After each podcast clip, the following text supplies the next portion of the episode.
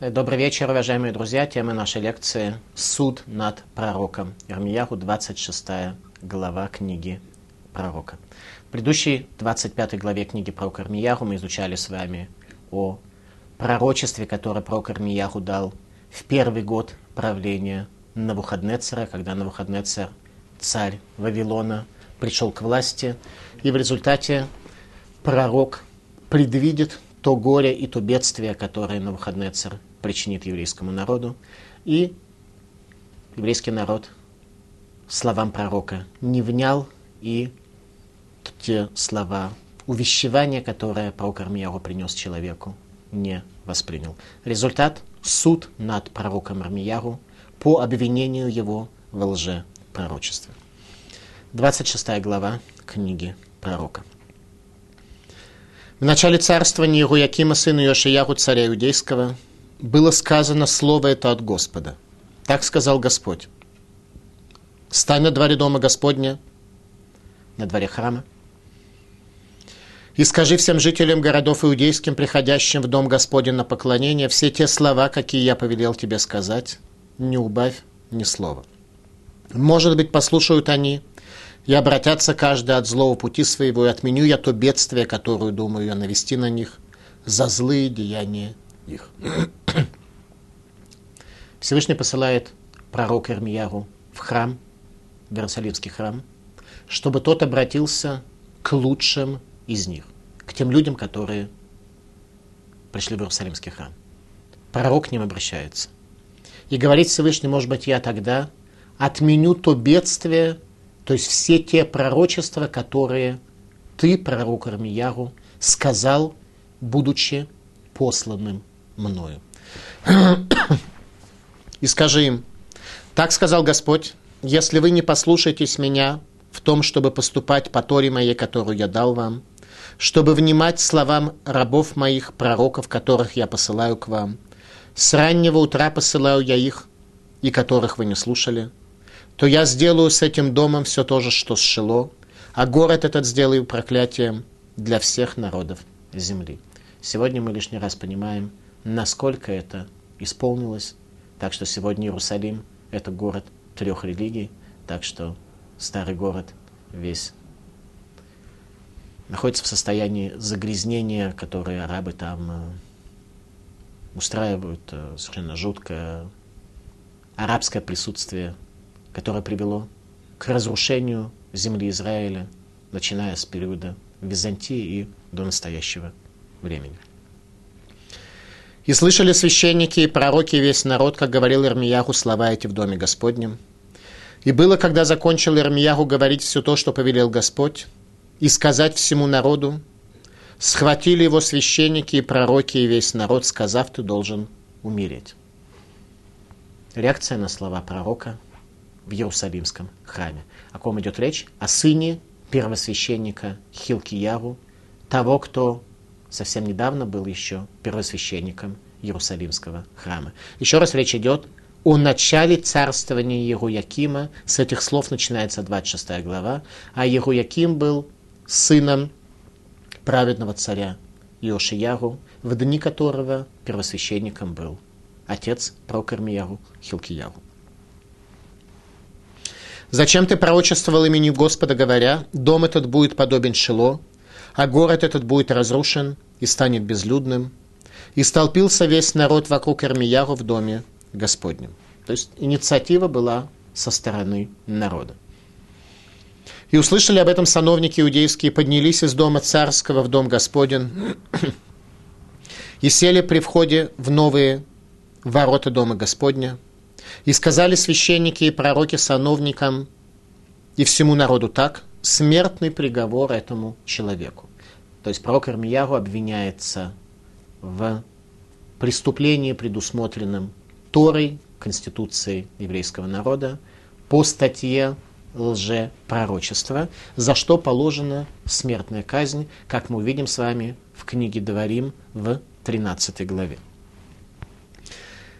Ибо он пророчествовал об этом городе то, что вы слышали своими ушами. Но Ирмияру сказал всем сановникам и всему народу так. Господь послал меня пророчествовать о доме этом и о городе этом все то, что вы слышали. Говорит про Кармиягу, это от Бога. Это пророчество от Бога. Говорит, Рахмею, я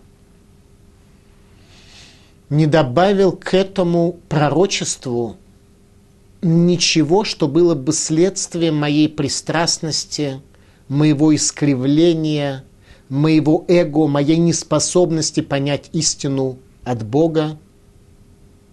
Я в себе настолько исправил телесность, говорит про Кармияру, что мое «я» не влияет на мое видение истинной, объективной картины мира. Он говорит, это все от Бога. То, что я говорил, это слава Бога. Но Ирмияху сказал всем сановникам и всему народу так, Господь послал меня пророчествовать о доме этом и о городе этом, все то, что вы слышали. А теперь исправьте пути ваши и деяния ваши, и послушайтесь голоса Господа Бога вашего, и отменит Господь то бедствие, которое изрек о вас. Сам пророк говорит, что его пророчество было предназначено не для того, чтобы исполниться, а наоборот для того, чтобы не исполниться, чтобы еврейский народ, услышав, к чему может привести его продолжение такого пути, сделал бы чуву, раскаялся и изменил ход истории. Пророк Ирмьяху был послан Всевышним для того, чтобы изменить ход истории.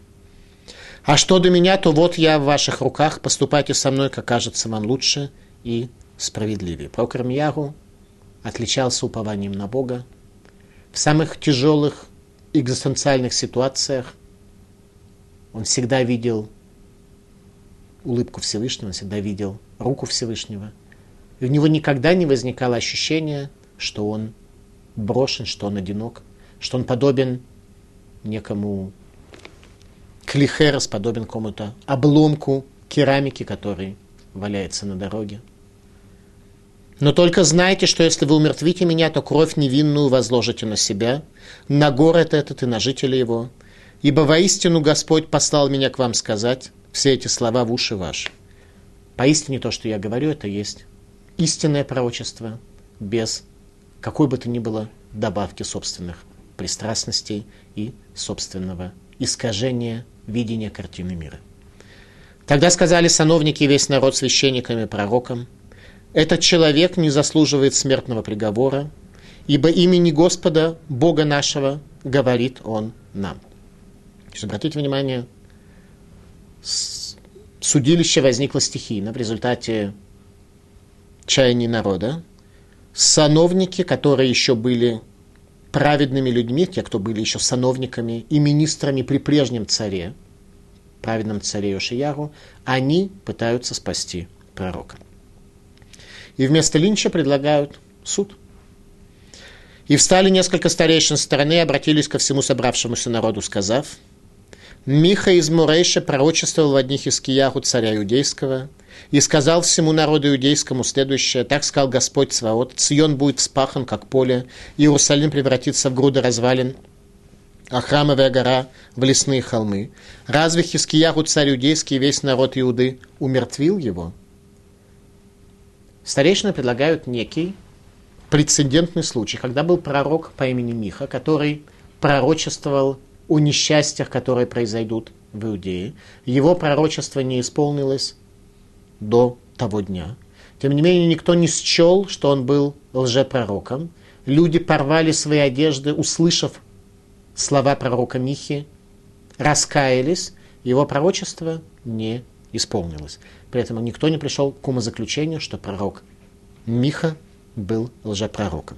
Соответственно, они говорят, что статья лжепророчества вообще неприменима по отношению к пророку, который говорит о возможных несчастьях. Если пророк говорит о позитиве, который Всевышний обещал с его точки зрения, и не сбудется его пророчество, это будет свидетельствовать о том, что действительно он лжепророк, потому что Всевышний, когда обещает что-то даровать, он не отказывается от своего обещания, от своего намерения. В случае, если это намерение к добру, если намерение, намерение к злу, то Всевышний стремится и желает его отменить. И мы, созданы по образу Бога, если хотим себе иметь такие же качества, как имеет Всевышний, мы это должны помнить и стараться поступать так же. Не убоялся ли он Господа и не молил ли он Господа, так что Господь отменил то бедствие, которое изрек о них? Миха обращался к Всевышнему, еврейский народ раскаялся. Результат был такой, что бедствие это было отменено в прежнее поколение, в дни царя Хискияру, как мы можем учить в книге царей. Но был еще один человек, что пророчествовал именем Господа, Ульяру сын Шимаяру из Кириат Ярима, и он пророчествовал о городе этом и об этой стране всеми теми же словами, что и Ирмияру. Еще один прецедентный случай. Пророк Ульяру Акуэн пророчествовал теми же словами, что и пророк Ирмияру. И услышал слова его царь Ирояким, и все военачальники его, и все сановники, и захотел царь умертвить его – когда же Урияху услышал об этом, то испугался и убежал, и пришел в Египет. То пророк в те же самые времена, о которых идет речь, говорил то же самое, что про Кармияру, и был вынужден покинуть землю Израиля из-за опасности расправы над собой. Пророк Урияху. Тогда царь Егояким послал своих людей в Египет – и вывели они Урию из Египта и привели его к царю Якиму, поразил тот его мечом и бросил труп его на могилы людей из народа. То есть его царь предал смерти и глумился над его трупом. Но рука Ахикама, сына Шафана, была за Ирмияру с тем, чтобы не выдавать его в руки народа на убиение. Ахикам бен Шафан – был адвокатом пророка Ирмияру и защитил его во время этого судилища возле новых ворот, как мы с вами увидим при изучении этой книги. В начале царствования Уриакима, те же самые времена. В начале конца. Начало царствования Руякима – это начало конца. После гибели от руки египетского фараона праведного царя Йошияру, отца Яруякима, прежде чем города Иудеи были преданы огню. Говорит Радак, Яруяким был ставленник египетского фараона, армия которого была разбита Вавилоном при сражении при Каркамише. Давайте пытаемся понять эту мысль немного более подробно. Через землю Израиля проходит армия Вавилона. Через землю Израиля проходит армия Египта для сражения с Вавилоном. При этом египетский фараон при Каркамише терпит поражение. Когда возвращается его армия назад, то происходят события, которые описаны в книге царей в 23 главе. Но Господь не отступился от ярости гнева Его великого, который воспылал гнев Его на Иуду за все те горести, которыми гневил Его Минаше, царь Минаше, в дни которого был запечатан декрет о разрушении Иерусалимского храма. И сказал Господь Иуду, отрину я от лица моего, как я отринул Израиль, и возненавижу город этот, который я избрал, Иерусалим. Сказано в Зохаре, что семь вещей были созданы в этом мире до его сотворения. Машиях, Ганеден. И одна из вещей – это Иерусалим. Иерусалим как город святости, как город величия, как город духовного возвышения, самый высокий в этом мире, был создан до сотворения мира. Так вот, Всевышний оказывается в ситуации, когда он вынужден возненавидеть этот город за то, что избранный народ там делает. А остальные дела Йошияху и все, что он совершил, описано в книге летописи царей иудейских. Царь Йошияху был убит египетским фараоном. В его дни Парон Ихо, царь египетский, пошел против царя Шурского на реку Прат. И вышел царь Йошияху навстречу ему, и тот убил его в Мегидо, когда увидел его. И рабы его повезли его мертвым в колеснице из Мегидо и привезли его в Иерусалим и похоронили его в гробнице его. и взял народ страны Йохуахаза, сына Йошияху, и помазали его на царство. Что делает народ? Берет одного из сыновей Йохуахаза, и помазал его на царство. И сделали его царем вместо отца его. 23 года было его Ахазу, когда он стал царем. И делал он то, что было злом в очах Господних, был его Ахаз нечестивым. Во всем так, как поступали отцы его. И Парон Ихо связал его в Римле, в земле Хамат, чтобы не быть ему царем в Иерусалиме. То есть египетский фараон видит, что его, такой царь, по соседству тоже не устраивает. В результате первый царь, первый сын праведного царя Ошиягу, его Ахаз, попадает в египетский плен. И наложил он на страну дань в сто талантов серебра и один талант золота. И Парон Хо сделал царем Ильякима, сыну Йошиягу, вместо Йошиягу, и изменил имя его на Яким. То есть обратите внимание, что происходит. Ахаз, тот царь, которого народ помазал на царство, уходит в египетский плен – царя Егоякима нечестивого, того самого, который убил пророка Урию Акуена, назначает на царство египетский фараон. А Егоахаза он взял и привел в Египет, и умер он там. И давал Егояким порой серебро и золото, но он сделал оценку земли, чтобы давать деньги по приказу фараона и так далее. Возникает только один вопрос. А зачем Егоякима назначил египетский фараон. И второй вопрос, почему Егуахаза помазали на царство. Египетский фараон увидел, что Егуяким, человек, который путями праведного отца идти не будет, а народ помазал Егуахаза на царство. Вопрос почему? Ведь закон говорит о том, что сына царя на царство не мажет. Он становится царем естественным образом.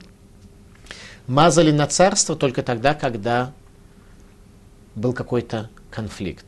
Так вот, конфликт был следующий, что царь Йошияху оставил завещание о том, что следующим царем после него должен стать его младший сын, которого звали Матания, он же Циткияр, он же последний царь Иудеи.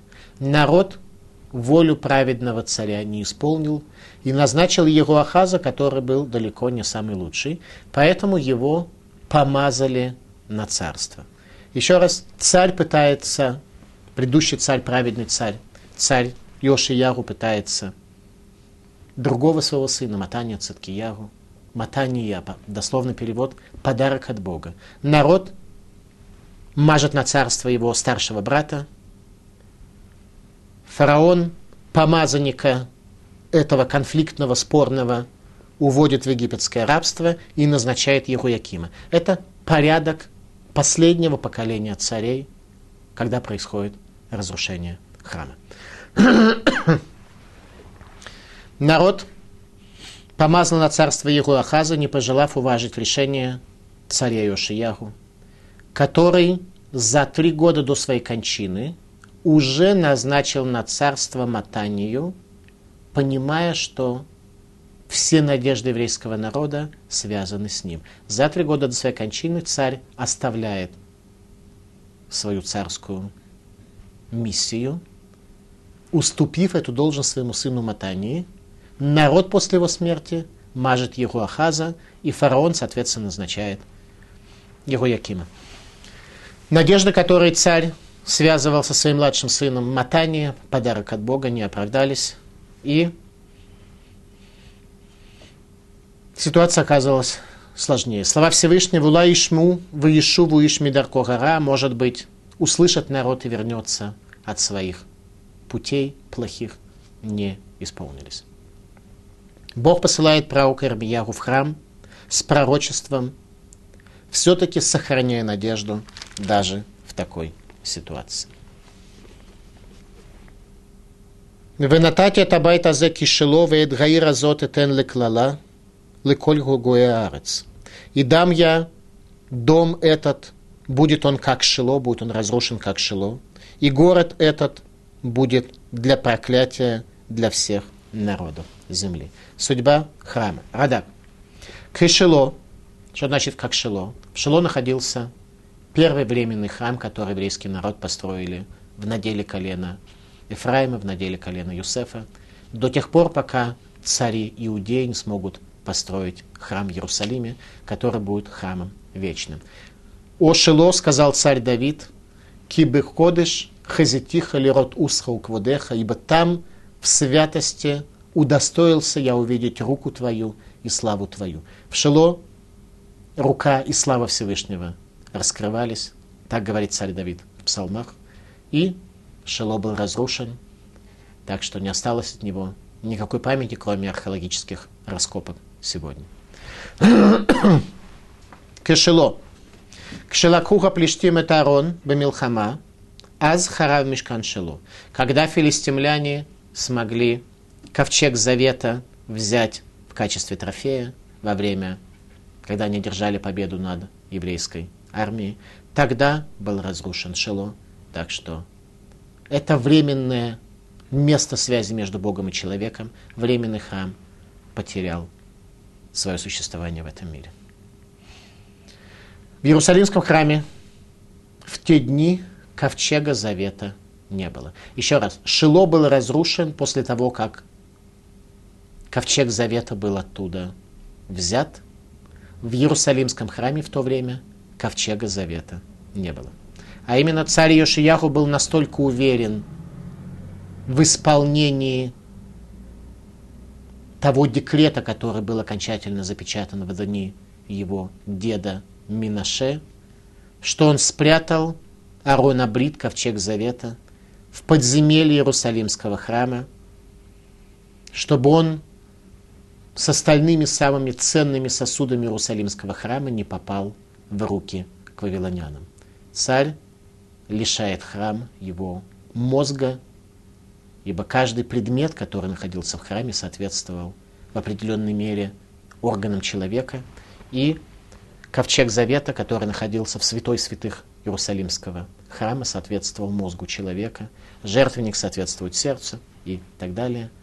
Это был храм, в котором уже не было мозга, который был мертвый. В это время пророк Армияру приходит в этот умерщвленный нашим грехом храм и произносит слова о том, что жить так дальше нельзя, что последняя возможность перед нами сделать шуву, раскаяться, чтобы Всевышний тот город, который он уже оставил, как мы видели в предыдущей главе, чтобы Всевышний вернулся туда, если мы будем того достойны.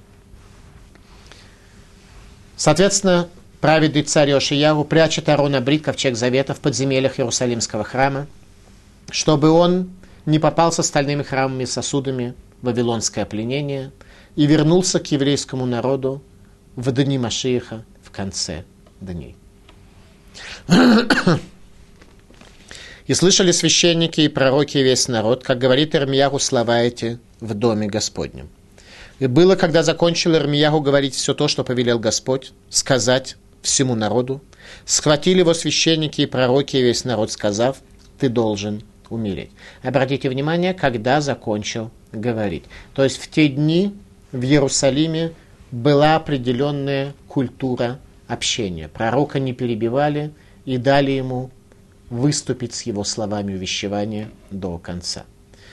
Где происходило судебное разбирательство, что нам об этом сказано – и столпился весь народ вокруг Рамияру в доме Господнем, и услышали об этом сановники иудейские, и поднялись из дома царского в дом Господень, и сели при входе в новые ворота дома Господня. Существенно это или нет, что это за новые ворота? Начнем с того, что главный суд Иерусалима, Сангедрин, как главный суд, э, законодательный суд, находился совершенно в другом месте. Он находился на Лешка, в Лешката Газит в э, южной части храма. Здесь речь идет о восточных воротах, новые ворота. Что это за Шархадаш, новые ворота, возле которых произошел этот народный суд разборки с пророком Ирмияру. Говорит Радак, Шархадаш, Шишам и Хидушу Суфрим это Аллаха. Место, где законы учителя объявляли о новом понимании, новом знании, новом анализе, которое возникало у них при раскрытии глубин и таинств Торы. То есть это был главный дом учения. Возле новых ворот был главный дом учения Иерусалиме. Комментатор отмечает, что Шар Хадаш – это восточные врата, врата искупления в Йом-Кипур. Сыра Мишталех, козла отпущения, выводили из Иерусалима в Йом-Кипур именно через восточные ворота. Говорит Раши. Шигала его якин, викцат клейбейт элукейну ему, шавру хейло шель невухаднецер, шара мизрахи, вехазар циткиягу вытекно, вехидшо, лахен хадаш. С точки зрения Раши, речь идет вообще о другом. Речь идет о пророчестве про Кармияру, что эти восточные ворота, символ очищения в Йом-Кипур, они на самом деле станут новыми. Тогда они еще новыми не были. Обратите внимание, что говорит Раши. Когда был изгнан Егуяхин, это сын царя Егуякима, когда Егуяким будет казнен Навуходнецером, будет захоронен захоронением осла, как мы с вами учили, то его сын Егуяхин будет изгнан в Вавилон – и небольшое количество храмовой утвари вместе с ним. Тогда сломала армия Навуходнецера часть стены возле восточных воротах и вернулся Циткиягу и построил и обновил эти ворота. Поэтому эти ворота называются Шархадаш, новые ворота. То есть Прокор Мьягу здесь дает пророчество о том, что между делом, как бы дает пророчество о том, что это будут те ворота, которые позднее будут обновлены при изгнании следующего царя, сына Егуякима, его братом, тем самым Циткияру, с которым были связаны надежды их отца, праведного царя Йошияру. Таким образом, еще раз обратите внимание на, на то, насколько наши комментарии взаимодополняют друг друга, насколько наши комментаторы, которые на первый взгляд говорят о разном, они на самом деле дополняют друг друга, а не противоречат друг другу. Рада говорит, что это Шархадаш, новые ворота, там, где объявляли законы учителя о новом глубоком понимании сказанного в Торе, то есть это место учебы, поэтому хадаш от слова хидуш, некое новое знание возникало – Комментаторы отмечают, что Шар Хадаш – это врата искупления. Раша говорит, что это пророчество о том, что эти ворота будут сломаны в будущем и в будущем будут отстроены. Видение пророка Ирмияру о будущем Иерусалима.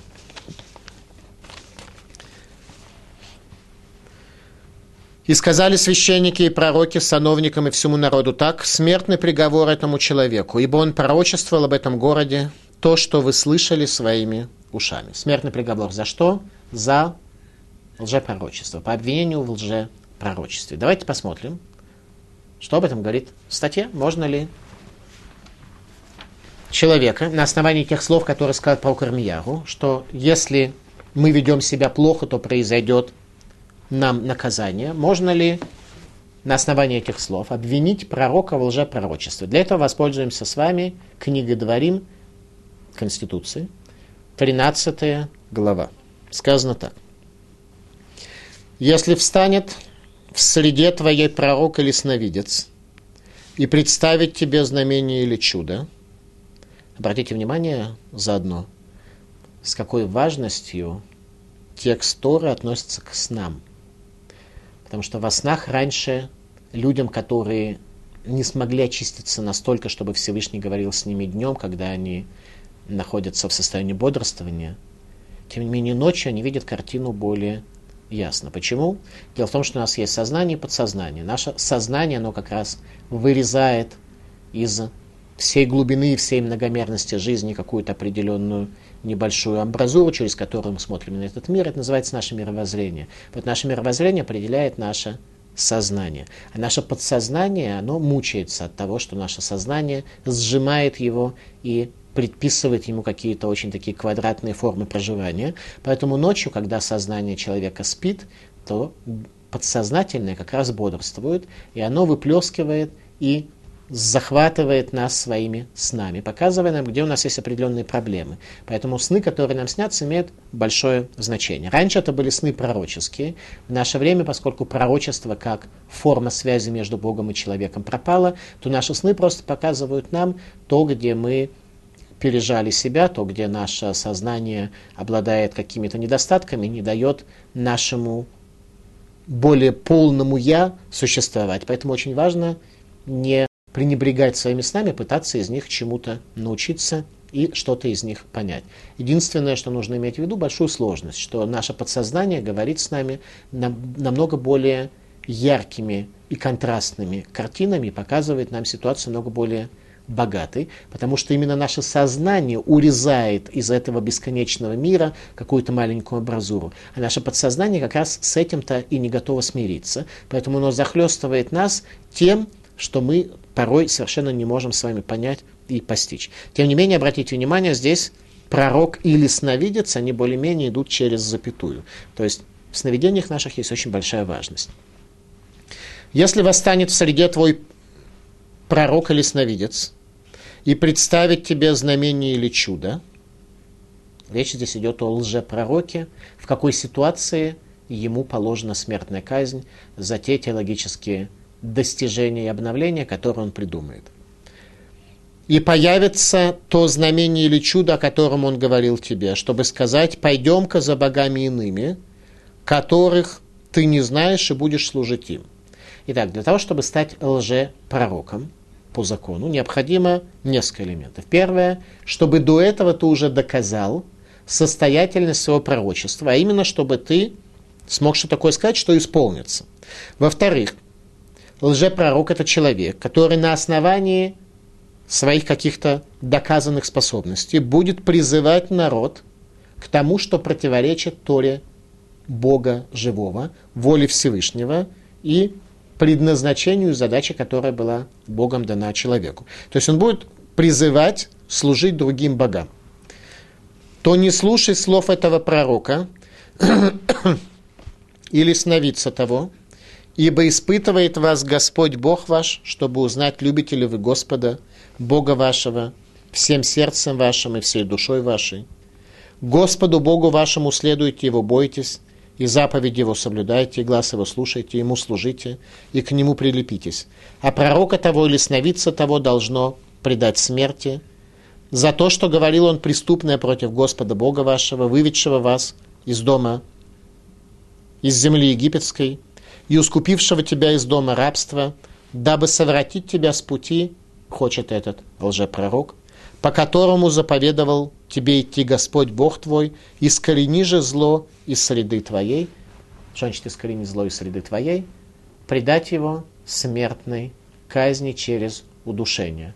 Это статья о лжепророчестве. Еще раз, для того, чтобы подпадать под эту статью, во-первых, лжепророк не должен просто молоть языком. Если он будет просто э, говорить, что бы то ни было, даже против э, Бога и призывать людей к чему бы то ни было, но при этом он не будет иметь статус пророка, то такого человека, может быть, можно послать на курсы переквалификации. Но, во всяком случае, смертная казнь ему не положена, потому что он не пророк. Человек, который молит языком, ну, Понятно, что каким-то образом нужно ему помешать в этом, но, во всяком случае, смертная казнь ему совершенно не а, положена. Если человек доказал, что он что-то видит, что он что-то понимает в этом мире и так далее, тогда он становится лжепророком.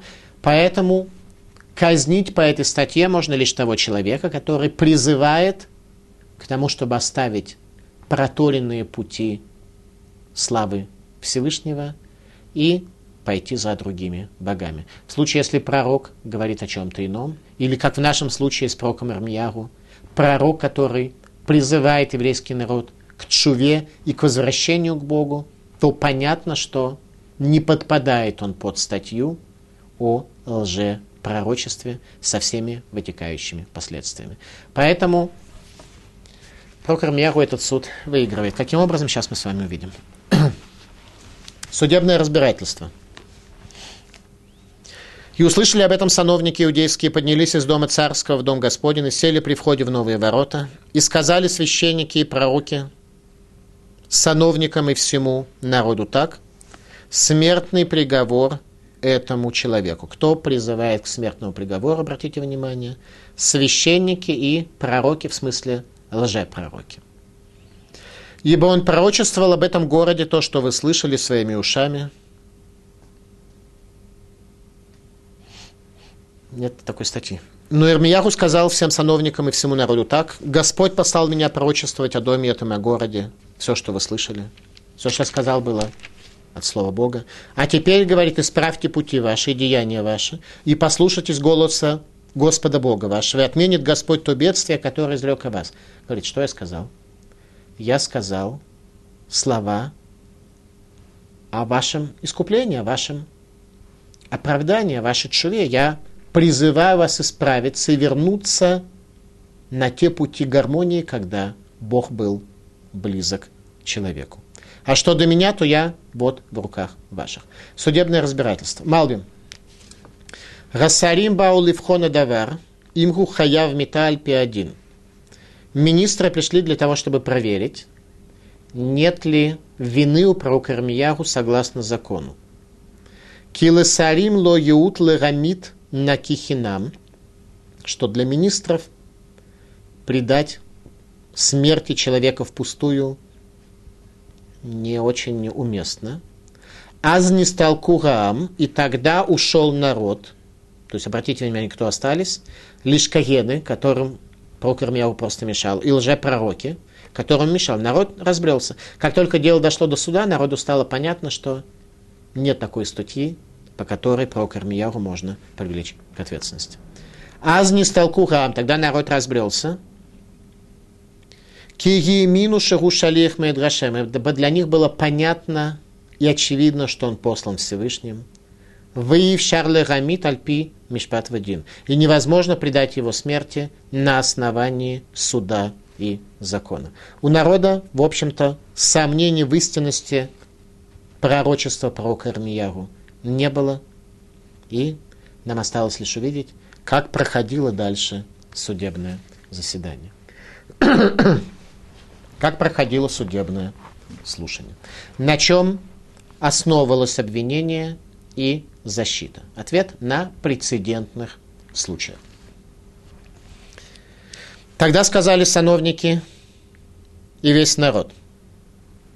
Приводят два прецедентных случая. Один из них это пророк Миха, который говорил о тяжелом будущем Иерусалима, и никто не посчитал его лжепророком. И второй был пророк Урия Курен, который говорил то же самое, что и пророк Миха, и пророк Армияру, и его предали смерти без суда и без закона по решению царя, ставленника египетского фараона. Тогда сказали сановники и весь народ священникам и пророкам, этот человек не заслуживает смертного приговора, ибо именем Господа Бога нашего говорит он нам. Нет никакого смертного приговора, потому что даже если его пророчество не исполнится, это не свидетельствует о том, что он лжепророк. Это может свидетельствовать только о том, что появилось милосердие от Всевышнего, и его слова не исполнились. Лжепророк для того, чтобы подпасть под статью, должен призывать служить чужим богам. И главный бог, который сегодня, в наше время, не в их время, а в наше время актуален, это, как сказал Саба из Кельма, «Лое бихайль зар не будет в тебе чуждого бога». Люди сегодня поклоняются сами себе – чуждым богам, которые находятся внутри нас. И от этого поклонения в первую очередь нам нужно освободиться. И встали несколько старейшин страны и обратились ко всему собравшемуся народу, сказав, «Миха из Мурейши пророчествовал в одних из Кияру царя иудейского и сказал всему народу иудейскому следующее. Так сказал Господь, Цион будет вспахан, как поле, Иерусалим превратится в груды развалин, а храмовые гора в лесные холмы. Разве Хискияру великий в праведности царь Иудеи, и весь народ Иудеи умертвили его. Наоборот, народ тогда порвал одежду в знак траура, сделал шуву. Не убоялся ли он Господа, народ, не убоялся ли он Господа, и не молил ли Господа, так что Господь отменил то бедствие, которое изрек о них. То есть пророчество не исполнилось. Почему? Потому что Всевышний его отменил из-за объективных изменений, произошедших среди народа. А мы сами навлекаем великое бедствие на наши души. Дальше на это ответ. Но был еще один человек, что пророчествовал именем Господа Урияху, сын Шмаяру из Килиат Ярим. И он пророчествовал о городе этом и об этой стране всеми теми же словами, что Ирмияру. И слышал слова его царь Яким и все военачальники, и все сановники. И захотел царь умертвить его. Когда же Урияху услышал об этом, то убежал и пришел в Египет, и был оттуда экстрадирован, и царь Яким, ставленник Египта, предал его смерти и надругался над его телом. Давайте попытаемся понять, о чем тут речь. Перед Советом министров были представлены два прецедентных случая. Пророк Миха и пророк Ульяру. Пророк Миха говорил подобное словам пророка Ирмияру в дни правления царя Ошияру. Народ принимал слова пророка с вниманием и трепетом, сделал чуву, и декрет был отложен более чем на 22 года. Еще раз, о ком идет речь? Речь идет о пророке Ирмияру, который начал пророчествовать за 13 лет до смерти царя Иошияру. И тогда народ, услышав про Кармияру, изменился, сделал чуву. И снова произошел сбой во времена правления сыновей царя Йошияру. И теперь пророк Ирмияру снова пытается спасти их, но ситуация уже другая. Пророк Ильяру тоже говорил подобное словам пророка Ирмияру, и нечестивый царь Ируяким предал его смерти, в то самое время надругался над его телом. Говорит Раша. Что это за два прецедентных случая? Кто что хотел этим показать? Раша говорит, Миша Амарзе, Лу Амарзе. Тот, кто сказал это, не сказал это. А именно защита приводит пример с пророком Михой, а обвинение приводит пророка Урию. Деврей Цадиким. По поводу Михи говорили праведники. Вамдура Шаим. После этого встали нечестивцы из лжепророков и священников Иерусалимского храма. Шераюшам Вамру. Гама Иша Земит Навеке Шем Шеурия Негерак. И Гарекер Мияру. И нечестивцы сказали, что на самом деле как бы все правильно. По закону действительно понятно, что про Кармьяху не положена смертная казнь. Но так как был умертвлен Урия, также можно и про Кармьяху тоже умертвить решением царя, не сильно по закону. Поэтому те, кто сказали это, говорит Раши, праведники, приводя в качестве примера пророка Миху, не сказали это, имеется в виду нечестивцы. Обвинение со стороны, обратите внимание, Куаним, Ванавиим, священников Иерусалимского храма, тех, кто особо близок к тем особым явлениям, которые происходили в Иерусалимском храме, и пророки, те, которые в себе эго не смогли выкорчевать таким образом, чтобы сохранить видение. Искаженное видение лжепророчества привело их к утверждению, что пророк Армияру не прав. Защита строила свои доводы на прецеденте Михи Амурашти. Барайта де Олам говорит, что Миха Амурашти был великим учеником и преемником пророка Исаи, пророка Иешияру. В чем суть юридической защиты пророка Ирмияру? Миха пророчествовал о разрушении храма и изгнании Вавилон – более чем за сто лет до этих времен. Его пророчество не исполнилось при его жизни, но при этом царь Хискияру и великий царь Йошияру не усомнились в истине его пророчества. Что на самом деле сказал пророк Миха? Четвертая глава книги пророка Михи. У нас в Танахе есть книга пророка Михи, четвертая глава. Хули вегохи бацион ки юлида, ки атац тыцими кирья вешахан бесаде, убат ад бавель шам тинацли шам ягалех гашем микав ойваих. болей и мучайся, дочь Сиона, как роженица, как роженица, которой нужно родить, родить Маших, родить Спасителя, родить того, кто приведет этот мир к его цели, к его завершению. Ибо выйдешь ты из города и будешь пребывать в поле, и дойдешь до Вавилона, там будешь ты спасена, и там спасет тебя Всевышний от руки врага твоего. Что говорит Миха, который считался великим пророком в Иудее, учеником пророка Исаия? Он говорит об изгнании Вавилон за более чем сто лет до этого времени. Это прецедентный случай в защиту пророка Ирмияру. Четвертый глава, десятый стих. Поэтому праведники, которые пытались защитить пророка Ирмияру, приводят эту цитату. Это пророчество не сбылось. Еврейский народ в те времена в Вавилон не был изгнан. Вавилона тогда еще не было. То есть пророчество пророка Михи на самом деле касается тех самых времен, когда Навуходнецер приходит к власти. Потому что времена самого пророка Михи врагом еврейского народа была Ассирия.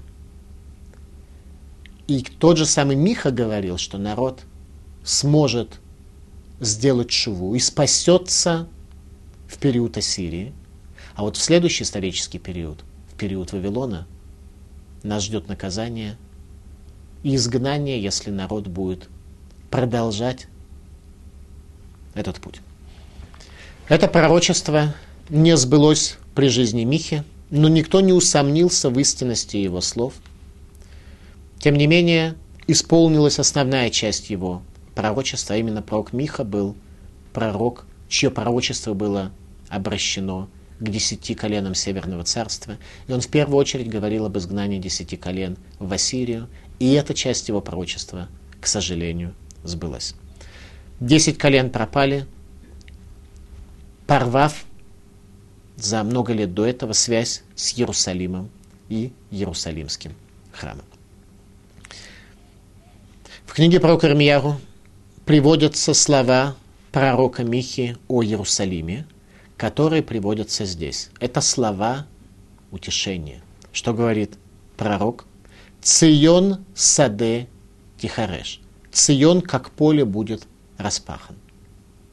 Это слова утешения. Возникает вопрос, какое же здесь утешение? Ответ следующий. Что на самом деле наши працы проложили путь к храму. Так сказано в книгах Кабалы. Авраам называет храмовую землю, место храма называет горой. Кибера Рашемирей на горе Бога будет раскрыто. Ицхак называет храм полем, а Яков называет домом. Так вот, э, во времена Авраама, который лишь начал прокладывать путь к Иерусалимскому храму, это была еще лишь гора. Гора у нее нет хозяина. Поле у него уже есть хозяин, но это еще не место, предназначенное для жизни – Яков назвал храм домом. Он закончил раскрытие концепции Иерусалимского храма до такой степени, что это стало для него домом. Как звучит пророчество пророка Михи? Цион садети хареш, Цион как поле будет распахан, то есть дом там будет разрушен, но Цион останется полем, останется храмовой горой, так что сохранится связь между еврейским народом и Ционом. Таким образом, еще раз слова Михия Мурашти о том, что Цион будет распахан как поле, это слова утешения, обратите внимание. Обвинение основывалось на судьбе пророка Урии, который был экстрадирован из Египта и предан смерти. Малбим. Якару бехерев умитат навишекер бехенок, что его убили мечом, а наказание лжепророку положено удушением. Слишком много говорил, удушение. То есть его убили и казнили вообще не за лжепророчество, а просто царь совершил свое решение, не полагаясь ни на что. И об этом сказано, что улицы Иерусалима были залиты кровью пророков, что и завершило изгнание из Иерусалима. После того, как произошло изгнание, уже пророков не убивали, а внимательно слушали. Почему-то еврейский народ именно в изгнании в состоянии обратиться к своим учителям, а не к политикам. Куаним лжепророки утверждали, что в таком важном вопросе, затрагивающем устой государственности, можно поступить и не по закону, а по решению царя. Вейшлахет Невлато Аль-Кевребнеам и бросил его труп на могилы народа. Беньяху бен Еруяда, Безугу Ахариша Арго. Причинили ему позор, надругались над его телом после того, как его убили. Почему царь Ируяким предал казни именно пророку Урию, хотя были и другие пророки прежде и в те дни, которые говорили похоже. Пророк Урия был главой поколения – в условиях конфликта между Малхут, Невуа и царством, пророчеством и Киуной, и он был Кагеном. То есть он как бы мешал всем. Он мешал Кагенам, он мешал лжепророкам, он мешал царю. Оказывается, во времена пророка Армияру был кто-то, кто в определенной мере был большим, чем он пророк. Пророк Урия, именно его касается меч нечестивого Ируякима. Образ великого пророка Урии видел в пророческом видении пророк Исаия, пророк Ишаяху, более чем за сто лет до этих событий. Обратите внимание, мы сейчас увидим с вами совершенно фантастическое пророчество в восьмой главе книги пророка Ишаяру. Это, наверное, одно из вообще самых фантастических пророчеств в Танахе. Ваида ли гимн и я засвидетельствую себе верных свидетелей, Этурия Курен, Вет Захари бен Верхияру, это слова, которые сказаны в книге пророка Исаия, а именно, «И я поставлю себе верных свидетелей, Урию Курена и Захарию, сына Верхияру». Пророк Исаия за сто с лишним лет до этих событий, приводит имена тех пророков, которые будут играть первичную роль в те времена, то есть через сто с лишним лет. Имена пророков приводит. Имя пророка Ирмияру пророк Исаия тоже приводит. Говоря Рикшиве Лайша Анияна, тот прислушайся к голосу льва, а лев это символ Вавилона, бедная Анатот, бедный город Анатот, пророк Ирмияру, из города, а на тот города Куаним в земле колена Бениамина. Талмуд в трактате Макот задает вопрос. У Майя Ньянурия цель Захария. Какая связь между Урией и Захарией? А именно пророк Исаия упомянул про Урию и Захарию. Какая связь между Урией и Захарией? Урия Бамигдаш решен, Захария Бамигдаш Шини. Урия был пророком первого храма, конца первого храма, а Захария был пророком начало второго храма. Он пророчествовал о строительстве второго храма и возвращении из Вавилонского изгнания. Какая связь? Что значит «и я поставлю себе верных свидетелей», говорит пророк Исаия, пророк Ури, пророк Захария. Эле тала катува беневуато шель Захария невуато шель Урия. Пророк Исаия в своем пророчестве говорит о связи между пророчеством Захарии и пророчеством Урии. Адшело ниткаиману ватошель Урия, пока не исполнилось пророчество Урия о том, что Цион, как поле, будет распахан. Гаити Митьяре, говорит Раби Акива, я бою, боялся, шлотит каемну ватошель Захария, что не исполнится пророчество Захарии такое пророчество, что еще старики и старушки будут сидеть на улицах Иерусалима, и дети будут ходить по этому городу, и земли там будут продаваться. Сегодня цены в Иерусалиме на недвижимость э, такие, что это пророчество исполнилось э, в полной мере. Ахшав, говорит Раби Акива, бы ядо, что исполнится также второе пророчество. После того, как исполнилось первое пророчество, исполнится также второе. Еще раз обратите внимание, что пророк Исаия, который жил за больше, чем век до этих событий, он называет здесь имена пророка Ури и пророка Захария. Такого второго пророчества в Танахе нету. Пророк Захария периоду второго храма был одним из трех последних пророков еврейского народа. который передал Тору Аншейкнесет Агдула людям Великого Собрания. Пророк Захария не дожил до основания второго храма, но в период тьмы Вавилонского изгнания, когда пророчество уже пропадало,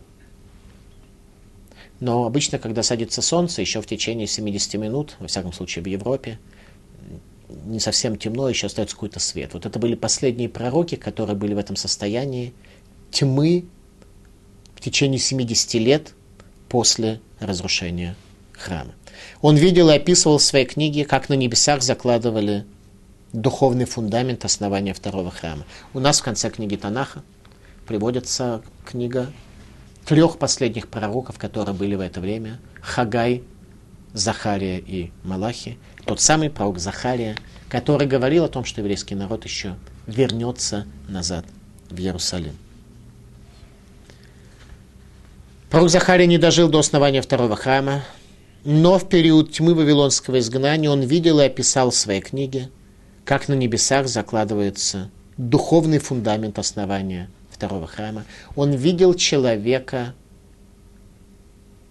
ангел Гавриэля, который на небесах занимался измерением духовного Иерусалима для того, чтобы можно было этот духовный Иерусалим спустить и реализовать внизу, в Иерусалим, на земле. На руках Хикама, сына Шафана, была за Армияру, с тем, чтобы не выдавать его в руки народа на убиение. Кто был адвокатом пророка Армияру на этом судилище? Ахикам бен Ахикам бен Шафат, Ахикам бен Шафан, с тем, чтобы не выдать его на убиение. Кто был Ахикам? Адвокат пророка Армияру, министр правительства царя Йошияру. О нем рассказывается в книге царей 2 глава 28. Об адвокате пророка Ирмияру.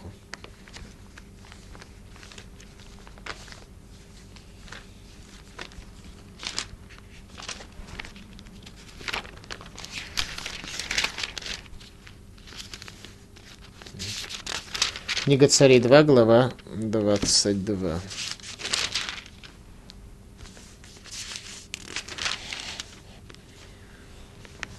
И сказал первосвященник Хилкияру. Кто это? Отец пророка Ирмияру. Шафану писцу. То есть Шафан писец. Книгу Торы нашел я в доме Господнем. И подал Хилкияру книгу Шафану, и тот начал читать. И пришел Шафан писец к царю, и принес царю ответ и сказал, «Высыпали рабы твои деньги, что были в доме, и передали их в руки ведущим работы в Доме Господнем. И сообщил Шафан Писет царю, сказав, книгу дал мне Хликиягу священник. Нашли свиток Торы, который был написан рукой Мошерабейну, который на протяжении нескольких поколений царей скрывали в Иерусалимском храме, чтобы цари его не сожгли, ибо нечестивыми наши, в дни которого был запечатан декрет, его сын Амон – сжигали свитки Торы. Это был свиток Торы, написанный Мушарабейну, который оказался открытым на месте, которое говорит об изгнании еврейского народа и царя из этой земли. Читал ее Шафан царю, было, когда услышал царь слова книги Торы, то разорвал он надежды свои. И повелел царь священнику Хилкияху Ахикаму, сыну Шафана, Ахбору, видите, Ахикам бен Шафан здесь появился – сказав, вопросите обо мне, о народе, о всей Иудее, что в связи с тем, что свиток Торы, написанный Машарабейну, был открыт на месте, которое предвещает у несчастья, что в связи с этим произойдет. И обратились к пророчице Хульде, тете пророка Ирмияру. И она сказала, вот навожу я бедствие на место этой, на жителей его. Все по словам книги, которую читал царь иудейский, за то, что оставили они меня и приносили воскурение другим богам, чтобы гневить меня всеми делами рук своих. Воспылал гнев мой на место это и не погаснет. А царю иудейскому, пославшему вас вопросить Господа, так скажите ему. Так сказал Господь Бог Израилев, о словах, которые ты слышал, так как смягчилось сердце твое, и ты смирился перед Господом, услышав то, что сказал я об этом месте, о жителях его, то они будут предметом разрушения и проклятия. И ты разорвал одежды свои и плакал передо мной. И то я услышал тебя, сказал Господь.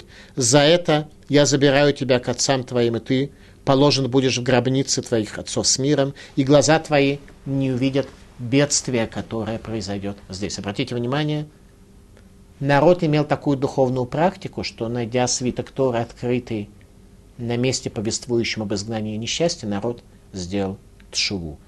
Кто был во главе этой тшувы? Царь Йошиягу, в дни которого благодаря этому не произошло наказание, но было ему сказано, что произойдет это в дни твоих детей.